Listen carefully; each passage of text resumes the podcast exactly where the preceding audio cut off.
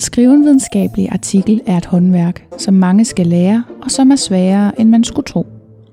Det er ikke i sig selv en videnskab, og derfor er det svært at finde god litteratur om, hvordan man skal gøre.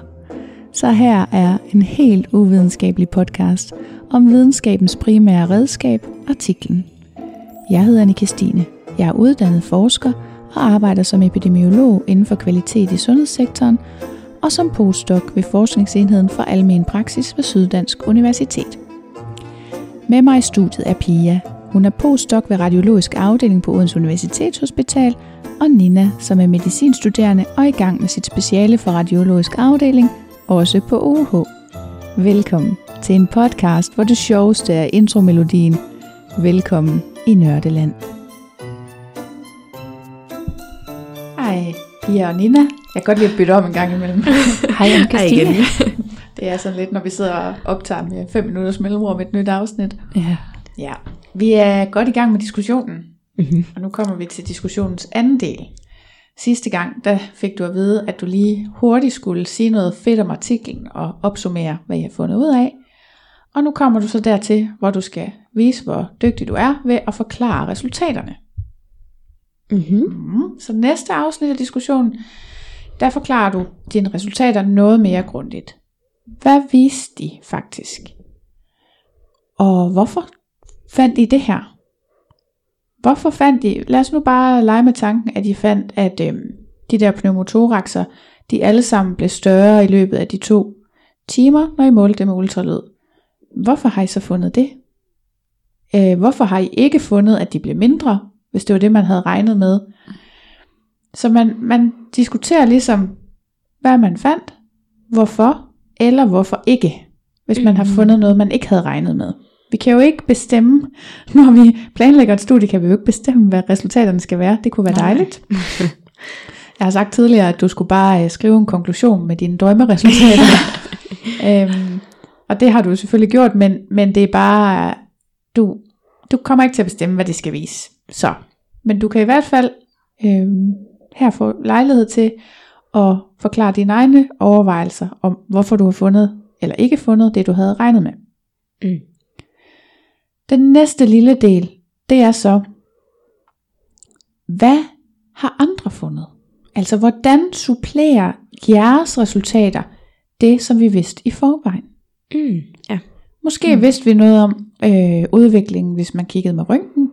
Måske vidste vi noget om udviklingen øh, over tid på en, en hel dag, i stedet for på de her to timer, hvor I kigger, Mhm. eller whatever. Der må være en eller anden form for litteratur derude, mm. der beskæftiger sig med nogenlunde samme tema. Mm.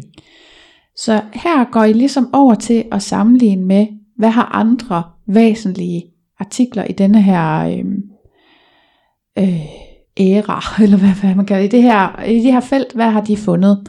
Og hvordan passer jeres resultater så ind i det? Var det en kæmpe stor overraskelse, at I fandt noget, som ingen andre havde fundet før? Eller ligger det i tråd med det, man godt vidste i forvejen? Mm.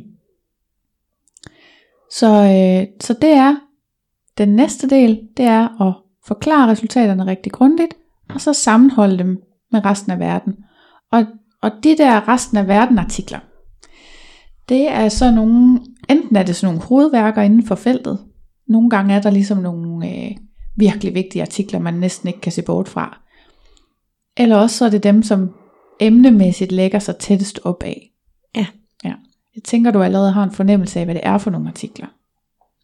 Lidt, nok ikke meget endnu.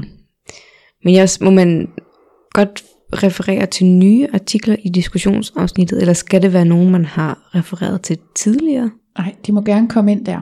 Okay. Jeg har samtidig været ude for, at øh, når man laver litteraturstudier, systematiske litteraturstudier, så er processen fra man starter og laver sin indledende søgning, og indtil man er færdig, den er sådan måske et halvt års tid. Mm. Og nogle gange, så kommer man ud for, at der i den periode bliver udgivet mere. Okay. I, øh, i, I en vis del af tiden, der kan man godt stadigvæk tage den litteratur ind. Man, skri- men altså, man skriver ligesom en dato for, hvornår søgningen er udført, og den skal jo gælde, Mm. men man kan sætte sådan nogle øhm, man kan sætte sådan nogle systemer op, sådan at PubMed for eksempel sender besked, hvis der kommer mere inden for, inden for feltet, og derfor kan du faktisk godt, selvom du er gået i gang med at kigge litteraturen igennem, så kan du godt have en senere dato for udført litteratursøgning. Men uanset hvad, der kommer bare en dag, hvor du er nødt til at sige, nu stopper min dataindsamling.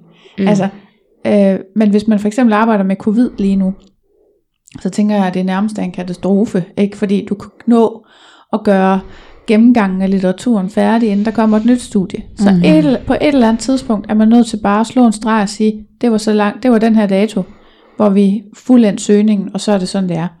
Hvis der så kommer noget relevant i mellemtiden derfra, og inden man publicerer, så skal man ikke ignorere det. Så skriver man det ind i diskussionen, og så skriver man det som det er. Den her artikel er udgivet efter vores søgning, heldigvis så finder de, jeg har samtidig været ude for, at der er lavet et andet systematisk litteraturstudie om præcis det samme, eller næsten præcis det samme. Mm. Som ikke har været registreret, eller? Ja, yeah, who knows altså. Øh, det kan også have været før. Altså det der med at registrere studierne, det er sådan relativt nyt. Mm. Øh, så det gjorde man ikke, da jeg startede. så, øh, så der har jeg i hvert fald været ude for det, at, at det er sket. Så tager man det ind der, okay. og skriver i diskussionen, vores resultater øh, falder i, i samme tråd med det, som de også finder her. De har måske nogle lidt andre inklusionskriterier, eller det kan være noget andet. Jeg har også lavet et litteraturstudie med en systematisk, eller med en uh, metaanalyse på, hvor der var andre studier, som havde, så havde de for eksempel haft nogle lidt andre inklusionskriterier. Mm. Så vi havde gennemgået deres primære litteratur, øh, og noget af det havde vi inkluderet, men ikke det hele. Så vi havde ligesom noget af det, der var det samme, men der var også noget, der var noget andet. Så hvad fandt de i forhold til, hvad vi, mm. vi fandt? når de nu havde nogle lidt anderledes inklusionskriterier. På den måde kan man øh, sætte, sætte sin egen forskning ind i det her billede af den samlede forskning på området. Mm. Ja. Mm. Godt. Og øh, det med hovedværkerne, altså enten så kender du dem, eller så kender din vejleder dem. Mm. Dem skal vi nok få fyldt på. Ja. Jeg går ud fra, at nogle af dem, der er i protokollen, der er ja, nogle kilder. Blandt andet. Sikkert, ja. ja. Altså, jeg drømmer jo om at skrive sådan et hovedværk en gang, ikke? Prøv at tænke, Prøv at tænke at få altså, citeret ja. flere. Tænk, hvis man havde lavet consort-checklisten. Amen. jeg lavede jo faktisk en checkliste i min PhD, fordi i håb om, at det skulle blive sådan en dyrvis checklist. Ja. Den er ikke sådan rigtig for alvor slået igennem. du kan lige promovere den her. Fortæl lidt om den. den har der nogle situationer, så hvis man er interesseret i ekstern validitet, så kan det være relevant. Det er der jo desværre ikke så mange, der Nej. Nej. Men har du spørgsmål, Lina? Nej, ikke flere. Og den der grå skygge, du så ude i fremtiden, er der sådan en, en flashlight, den, der den er lidt lyser, ja. det er godt. Ja. det er, det er godt at have nogle steps, steps ja. til sådan noget. Ja. ja. Jamen så tak for nu. Tak til. Tak.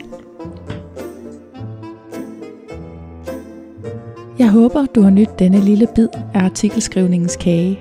Hvis du vil bidrage til podcasten, se hvad der sker bag om mikrofonerne, eller deltage i et fællesskab for nørder om artikelskrivningens fine kunst, kan du følge med på Instagram på profilen publipro.dk. Jeg har også en hjemmeside, den hedder også publipro.dk, og ellers kan du finde mig på LinkedIn eller andre sociale medier under Anne-Kristine Dyrvig. Tak for nu. Vi ses i Nørdeland.